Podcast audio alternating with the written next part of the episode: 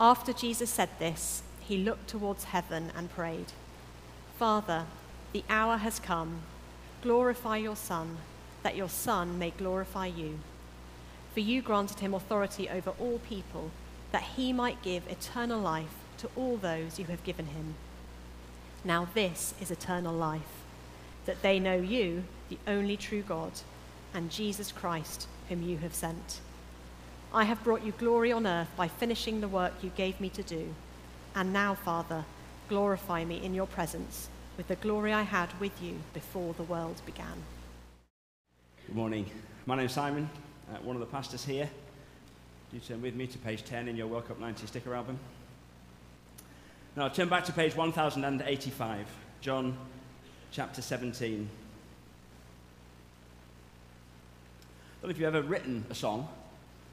There's uh, two things that are going on. Well, sure, there are lots of things, but I've never written a song, so I don't know. But one of them is that you've got to say what is true, particularly writing a Christian song, but also you've got to make it fit the time. And so there's a line in this first verse. But what I need, your word has said, is ever only Jesus. Now, the writers had to put in your word has said because it fits the time, otherwise, they'd run out of um, words. But actually, I think that's there. But what I need, your word has said, is ever only Jesus because without that bit, we might not be able to sing it. Could we say, but what I need is ever only Jesus? We know the word says it, that's why they put it in there. But could we say that? It's helpful, isn't it, to stop and to think about what is going on in other countries. Look around, the windows are open, the door is open.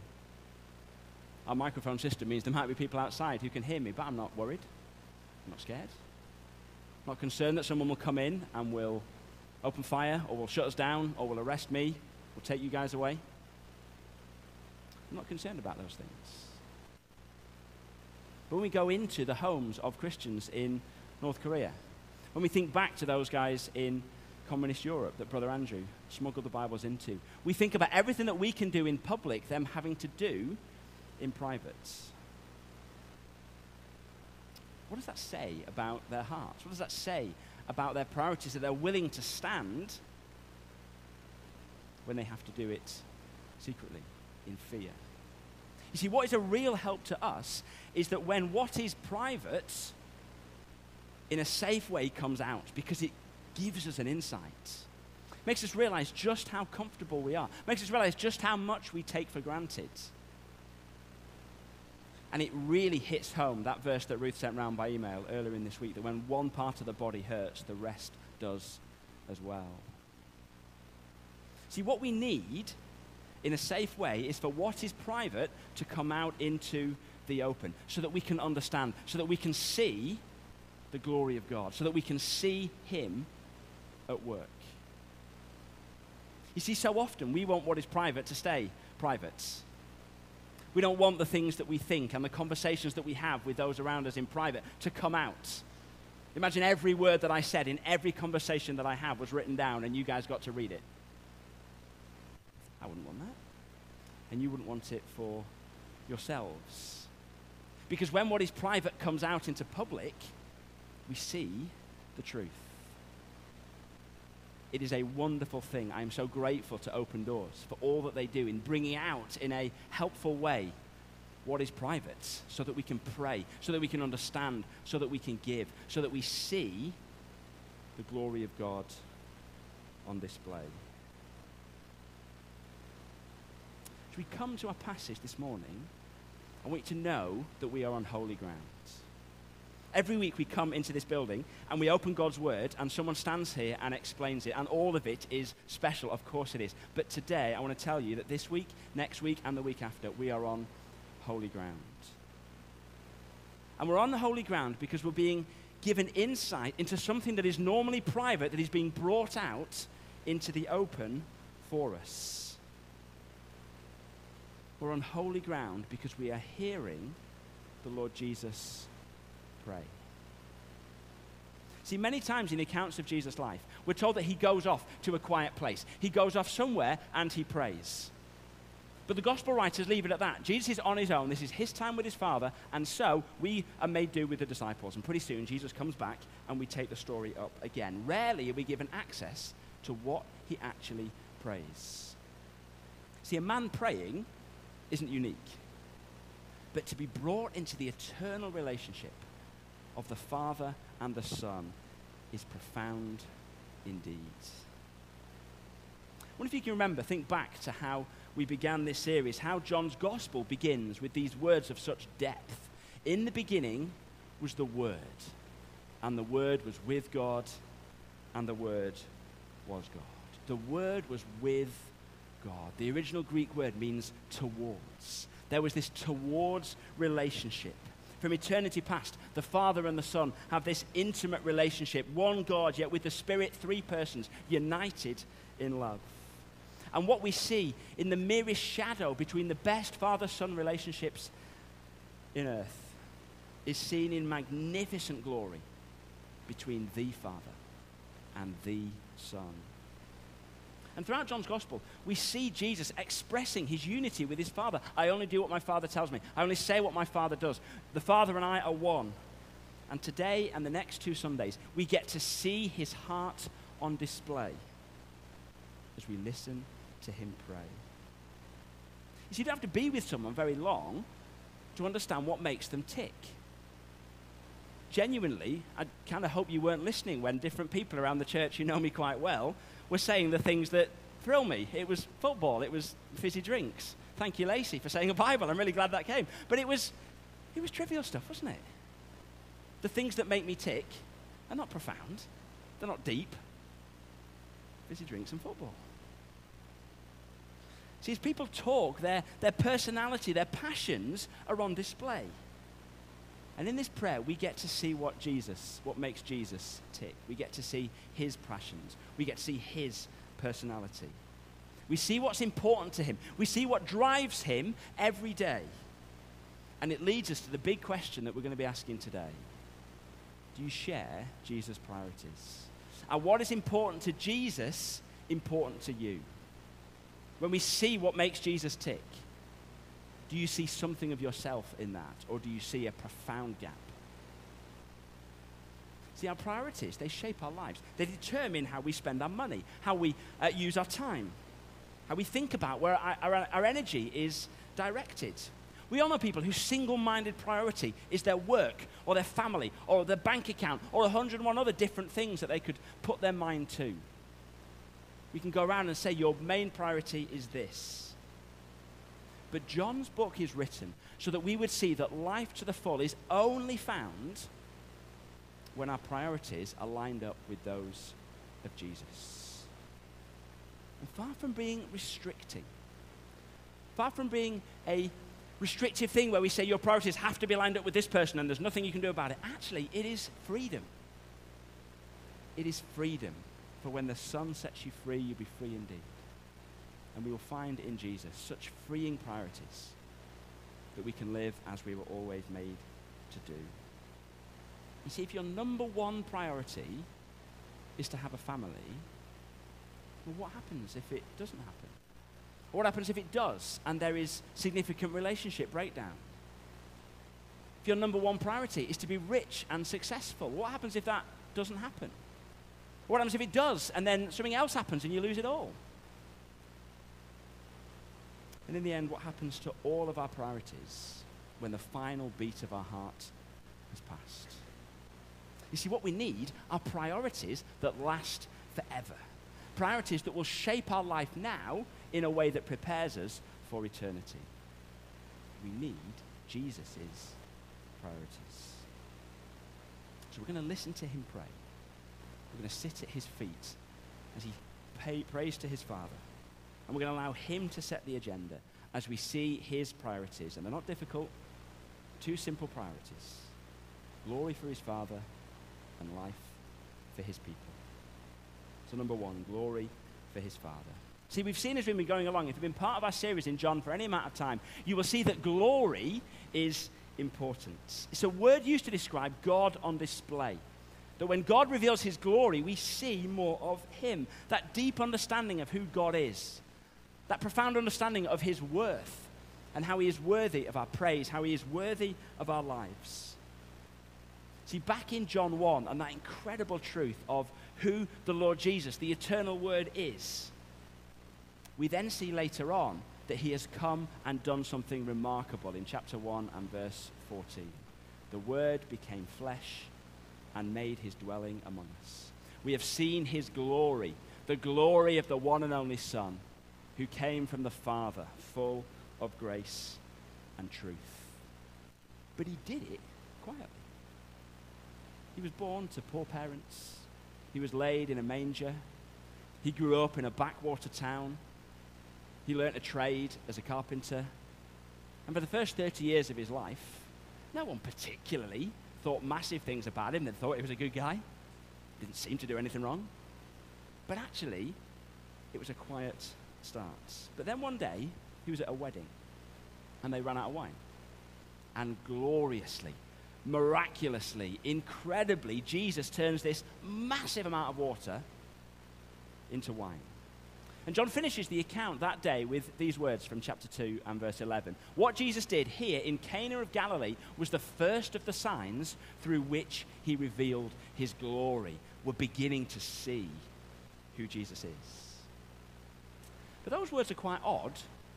If you paid attention to what Jesus said to his mum back in verse 4, he said this to Mary Why do you involve me? Jesus replied, My hour has not yet come. If his hour had not yet come, why did he still do the miracle? If the hour had not come for him to display his glory, why do something that begins to reveal his glory? Well, it's because Jesus' ministry was like a firework display.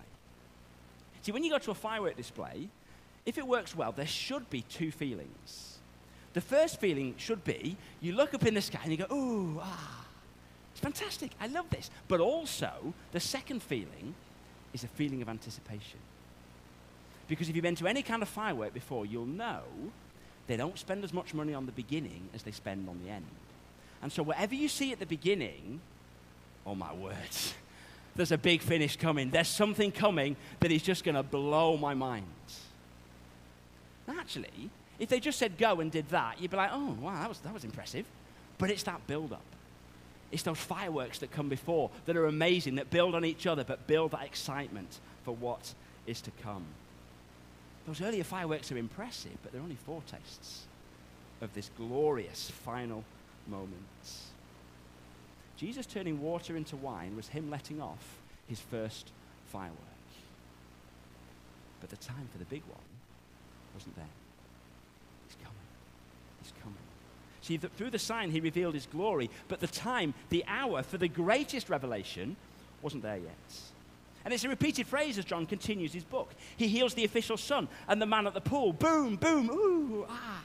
He feeds the 5,000. He walks on water. Boom, boom, ooh, ah.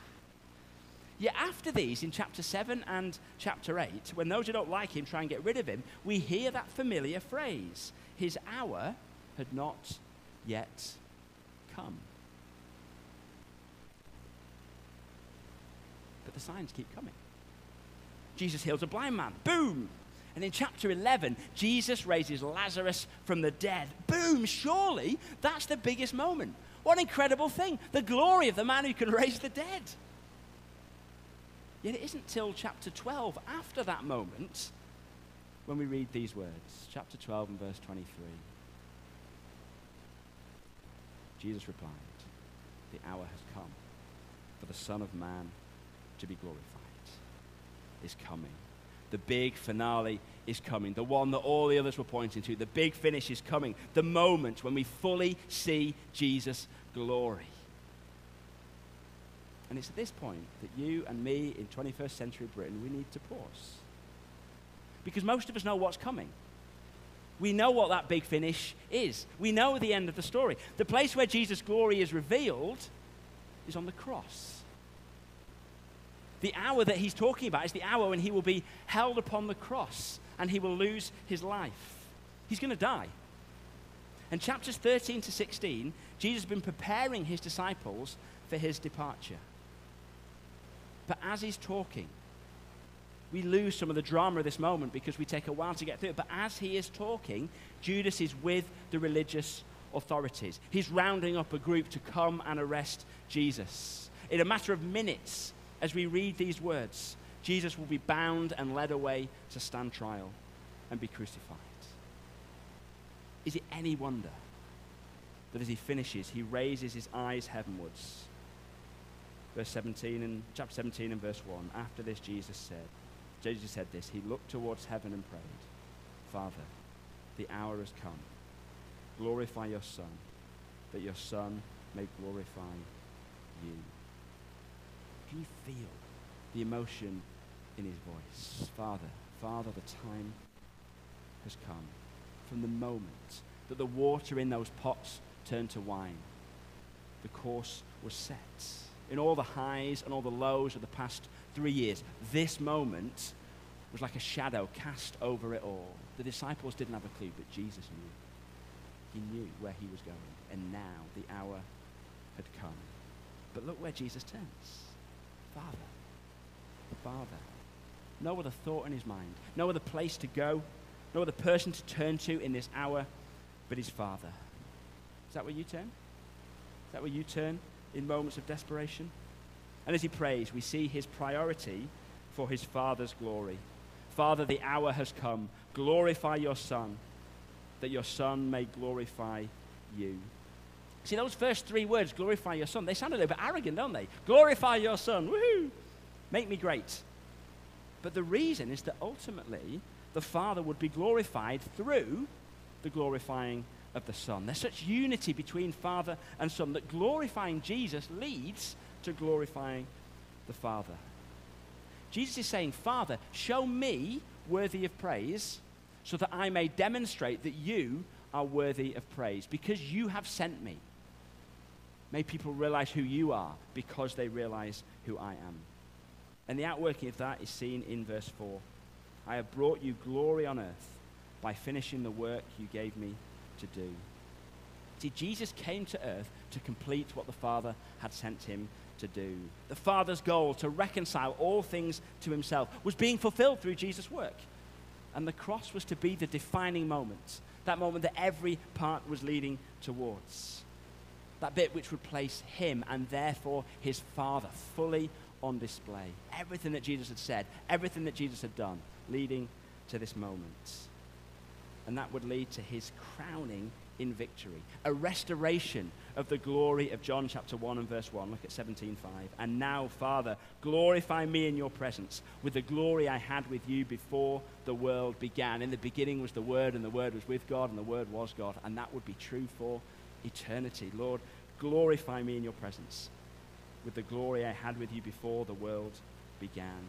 See, from eternity past to eternity future, the Son is about the glory of his Father. And everything he did on earth was shaped by that clear priority.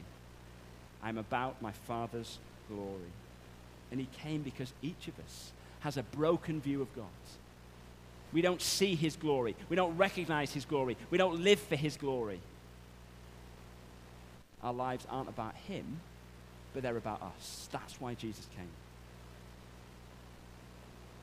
And the reason it's such a problem is that all of reality is set up to appreciate the glory of God. The heavens declare the glory of God. You and I were made for His glory. Everything, when it's in its rightful place, glorifies God. So the fact that we're not about the glory of God means that we're out of sync with how things are. So as we live in a broken world, as we live with broken hearts, things don't go as they should. We don't have easy lives. Decisions don't always go in the way that we expected them to go. Things don't always go as we would want them to. Because we're not always about the glory of God. And Jesus came to realign us. He came to fix what was broken. He came to reshape us so that we can appreciate the glory of God. He came to display it in such vivid perfection that we'd be drawn to the Father and we would give ourselves to Him.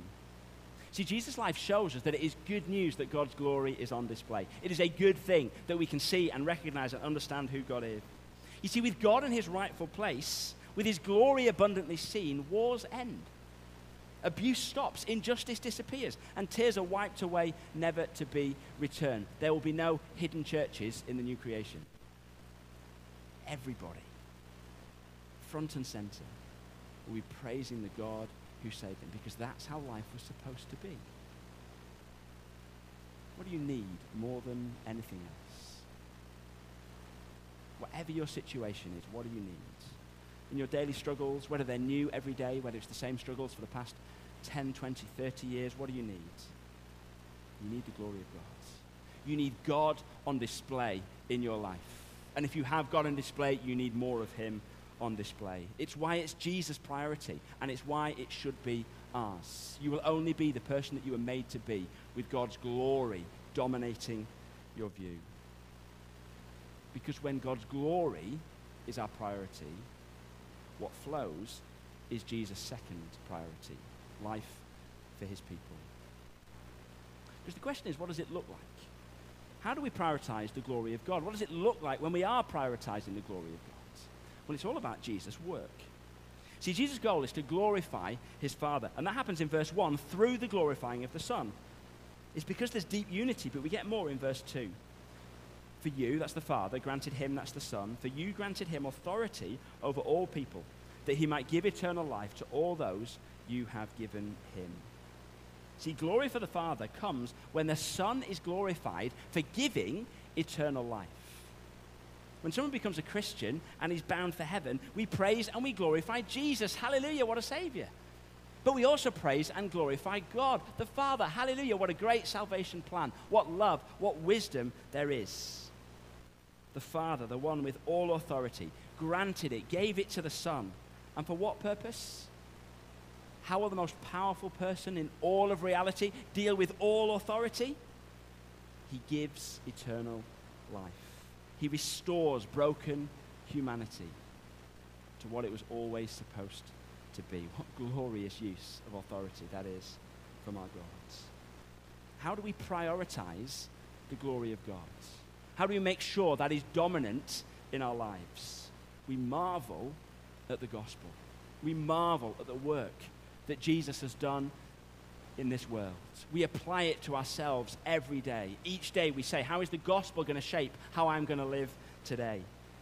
How is the fact that Jesus, the eternal word, made his dwelling among us going to affect how I live today? How is the fact that his spirit dwells within me? How is the fact that he gave himself for me going to affect how I live today? How is the fact that we are loved so intensely that the Son of God came to die so that his people would have life going to shape our decision making every day.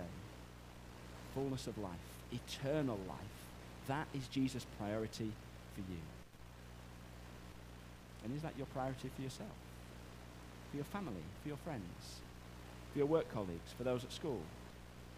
Is that your biggest priority for them? But what does it look like? See, the Bible tells us that when a Christian dies, they go to heaven. They are with Jesus. But that's not the end. We won't spend eternity in heaven. You see, heaven is the place where Jesus is, and earth is the place where we are. And when Jesus comes again, what we call the second coming, heaven and earth will be brought together. And then, what? What do you think is going to happen next? Actually, when you stop and think about it, what do you think eternity in the new creation will be like? Jesus tells us in verse 3 Now, this is eternal life, that they know you, the only true God, and Jesus Christ, whom you have sent. See, Jesus' priority is life for his people. And that means to know him and then know him more. I wonder when you think of heaven, when you think of new creation, when you think of eternity, what excites you? What excites you about being in the new creation? Because the answer to that question will go a long way towards shaping your priorities in this life. If you're mainly looking forward to perfect food, to the fact that an apple in new creation will taste better than a bacon sandwich now, if that's your priority, then you'll invest your time and energies in food and drink right now. If it's restored relationships and good company and the opportunity to meet Old Testament Bible characters, well, then you'll prioritize that now and invest in relationships and try and make as many friends as possible because it's all about being with other people. If it's peace or justice or beauty, then that will take your focus now. If it's relaxation and the fact that you won't have a job anymore, let me assure you you will, then your life will mainly be about that now. But eternal life isn't primarily about that stuff, glorious though lots of that is. Eternal life is about Jesus. It is about knowing Him and about knowing Him more. Which actually is fantastic because we can start that now. I don't know what it tastes like to taste a perfect apple. I don't know what it's like to talk with a sinless person. I don't know what it's like to be completely relaxed and at rest. But I know Jesus. And so, in one sense, eternal life has begun already because I know Jesus. You see, the biblical vision of eternity is captivating, it is satisfying, and it is life giving precisely because Jesus is captivating and satisfying and life giving. We set up camp at the blessings and the benefits rather than with Him. Eternity is Jesus. So, to be excited about eternity, we are excited about Jesus now. If we're prioritizing eternity, we prioritize Jesus now. Verse 2 and 3 tell us it's all about Him. Eternal life is knowing Christ, eternal life is given. We don't earn it because we can't. We don't deserve it because we don't glorify God. Yet in his love, Jesus went to the cross where he became the God ignoring, non glorifying sinner that you are and that I am, so that we could have life, knowing him.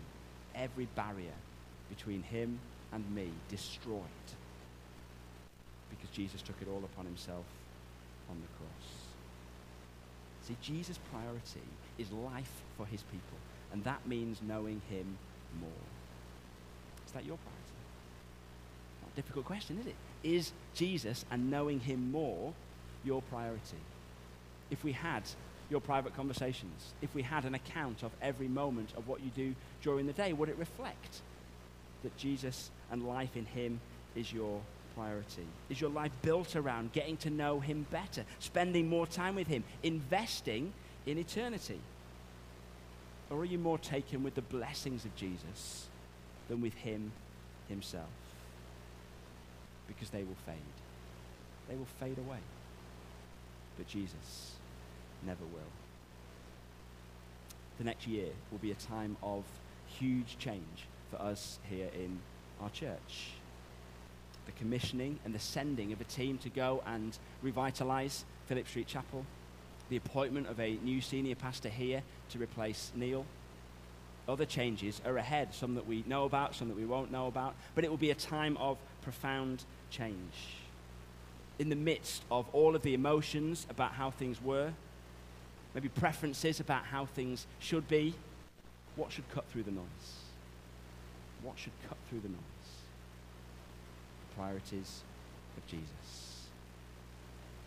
As we come to the church review later this month, as we reflect on the past year and look to the future, what should our guiding priorities be? Glory for the Father and life for his people. As we prepare for significant change, both here and in Bedminster, what should our priorities be?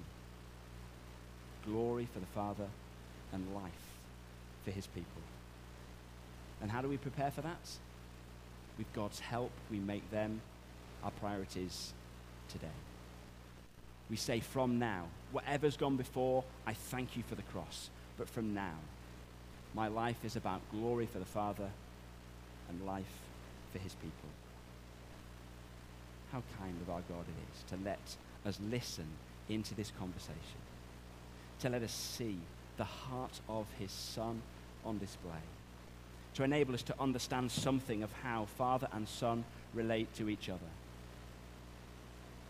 And to give us His Spirit so that we may follow after the Lord Jesus we are seeing his heart, his glory, his love.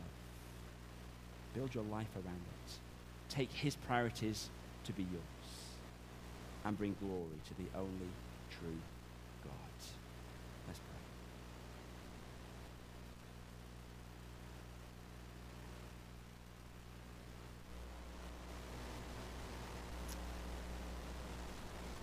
pray. Earlier on, we sang Jesus, we want to know you and know you more. And I pray that each of us would mean it, mean it this afternoon, mean it tomorrow, mean it in the weeks to come, mean it for eternity. Father, we praise and thank you for giving us this glimpse, drawing us into this relationship between Father and Son.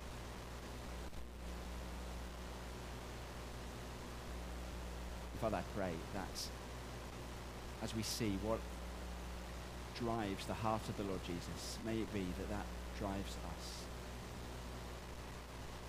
As we think of ourselves, as we think of our brothers and sisters here, as we think about our persecuted brothers and sisters around the world, I pray that we would be driven by those priorities of your glory and life for your people. Father, forgive me that that isn't what drives me. Forgive me that when my heart is on display, it isn't what we see here from Jesus. Thank you that there is forgiveness and mercy of course. And thank you that there is power through your Spirit so that our hearts may become more like the Lord Jesus, so that our lives might better reflect his priorities and that our future is set because of his death.